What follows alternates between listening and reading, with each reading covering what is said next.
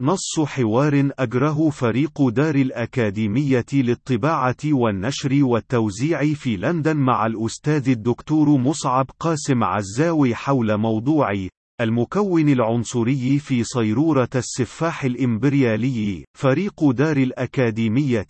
هل تعتقد بوجود مكون عنصري في بنيان ذلك الزواج المقدس بين الكيان الصهيوني والغرب عموما والولايات المتحدة خصوصا؟ مصعب قاسم عزاوي من الناحية التوصيفية العمومية نموذج الإنتاج الرأسمالي القائم على الملكية الخاصة، والعلاقات التبادلية التي تحكمها قوانين السوق، والميل الثابت لتعظيم الربح على الأمد القصير، لا ينطوي على مكون عنصري في بنيانه الوظيفي، حيث الرأسمالي لا يعنيه إن كان العامل الذي يحقق قيمة فائضة وربحا عن طريق طريق استغلال جهده ونتاج كدحه أبيضا بعيون زرقاء أو خضراء، أو كان ملونا ببشرة داكنة وشعر أجعد فاحم، فالنتيجة واحدة هي تحقيق ربح استغلالي على حساب العامل المسحوق،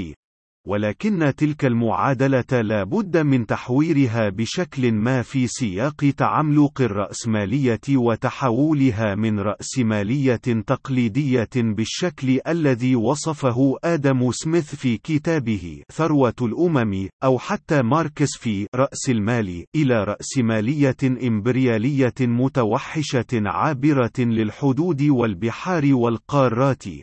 وهنا يبزغ البعد العنصري كمبدأ ضروري لضمان السواء النفسي للكوادر البشرية التي يراد منها تحقيق الأهداف الإمبريالية في توسيع آلة الاستغلال الوحشي المنفلت من كل عقال لتشمل كل المجتمعات التي تحل عليها الإمبريالية لتمتص كل ما فيها من حيوات وإمكانيات بشرية ومادية.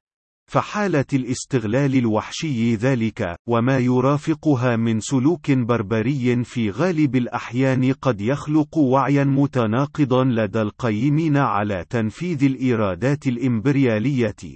فكيف يمكن للجنود الذين استشربوا مبادئ الثورة الفرنسية، أو منطوق الميثاق السامي للحريات ماغنا كارتا الإنجليزية، أو إعلان الحقوق الأساسية الأمريكي Bill of Rights، تقبل القيام بتحقير كينونة كل إنسان سولت له نفسه التفكر بمقاومة الهيمنة الإمبريالية على مجتمعه. ومثاله الأكثر وصفية في حالتنا العربية، سلوك الفرنسيين الذين رفضوا الانصياع لإرادة الغزو النازي الألماني إبان الحرب العالمية الثانية وممارساته، دون أن يضيرهم ممارسة أقبح من تلك الأخيرة بسنين ضوئية في الجزائر قبيل استقلالها عن مستعمريها.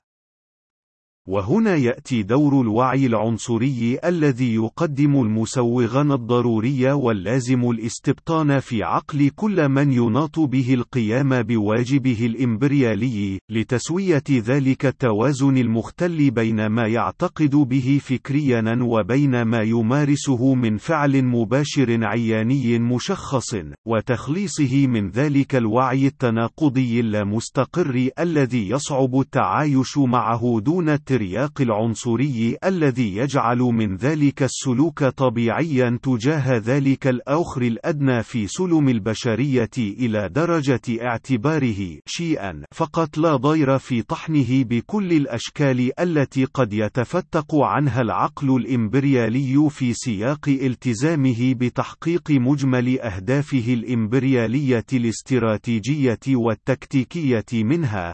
وهذا ما يخلق مصفاة في منظومة الوعي الإمبريالي تجعل من مبادئ الثورة الفرنسية، وكل معايير حقوق الإنسان، والمدنية والتحضر سارية وصالحة حينما يتعلق الأمر بمنظومة العلاقات بين السادة المستبطنين لذلك الوعي العنصري فيما بينهم، ويتم تناسيها جميعا لعدم انطباقها حينما يتعلق الأمر بعلاقة السيد بذلك الآخر المستعبد إمبرياليا والذي لا دية له في فقه الوعي الإمبريالي العنصري وإذا أضفت لذلك الوعي العنصري الضروري للحفاظ على وظيفية وفاعلية الماكينة الإمبريالية الصورة التاريخية لتكوين الهوية الوطنية الأمريكية القائمة على إبادة جماعية صرفة لعشرات الملايين من السكان الأصليين الذين لم يبق منهم إلا بضع عشرات من الآلاف راهنا دون أن يظهر أي شرخ في الوعي الجمعي الأمريكي متلمسا أي ذنب تاريخي يستحق الاعتراف به ضمن نسق رؤية جمعية مهيمنة على جل مفاصل وتلافيف المجتمع الأمريكي تقوم على وعي عنصري همجي بربري لا يرى في البشر إلا حيوانات في غابة متوحشة البقاء فيها للأكثر عنفا وهمجية بربرية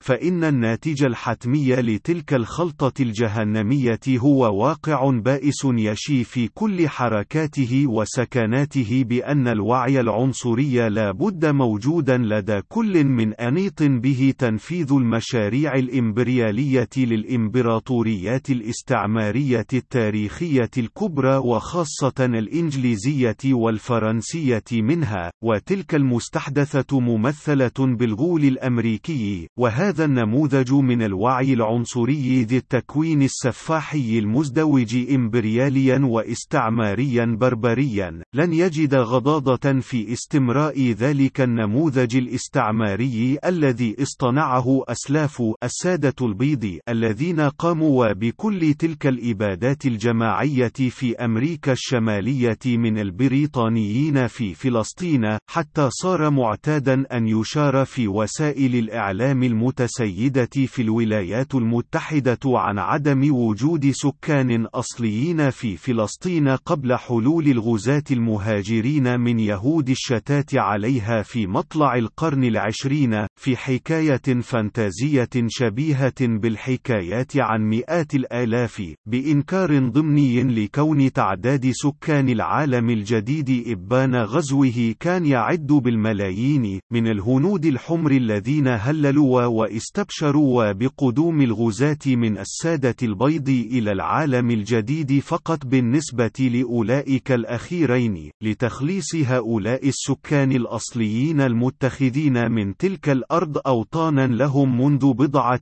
آلاف من السنين كحد أدنى من حيواتهم البدائية ونقلهم إلى حيز المدنية القائمة بالفعل على الطريقة الغربية حتى لو اقتضى ذلك إخراجهم من الحياة الدنيا قبل ذلك.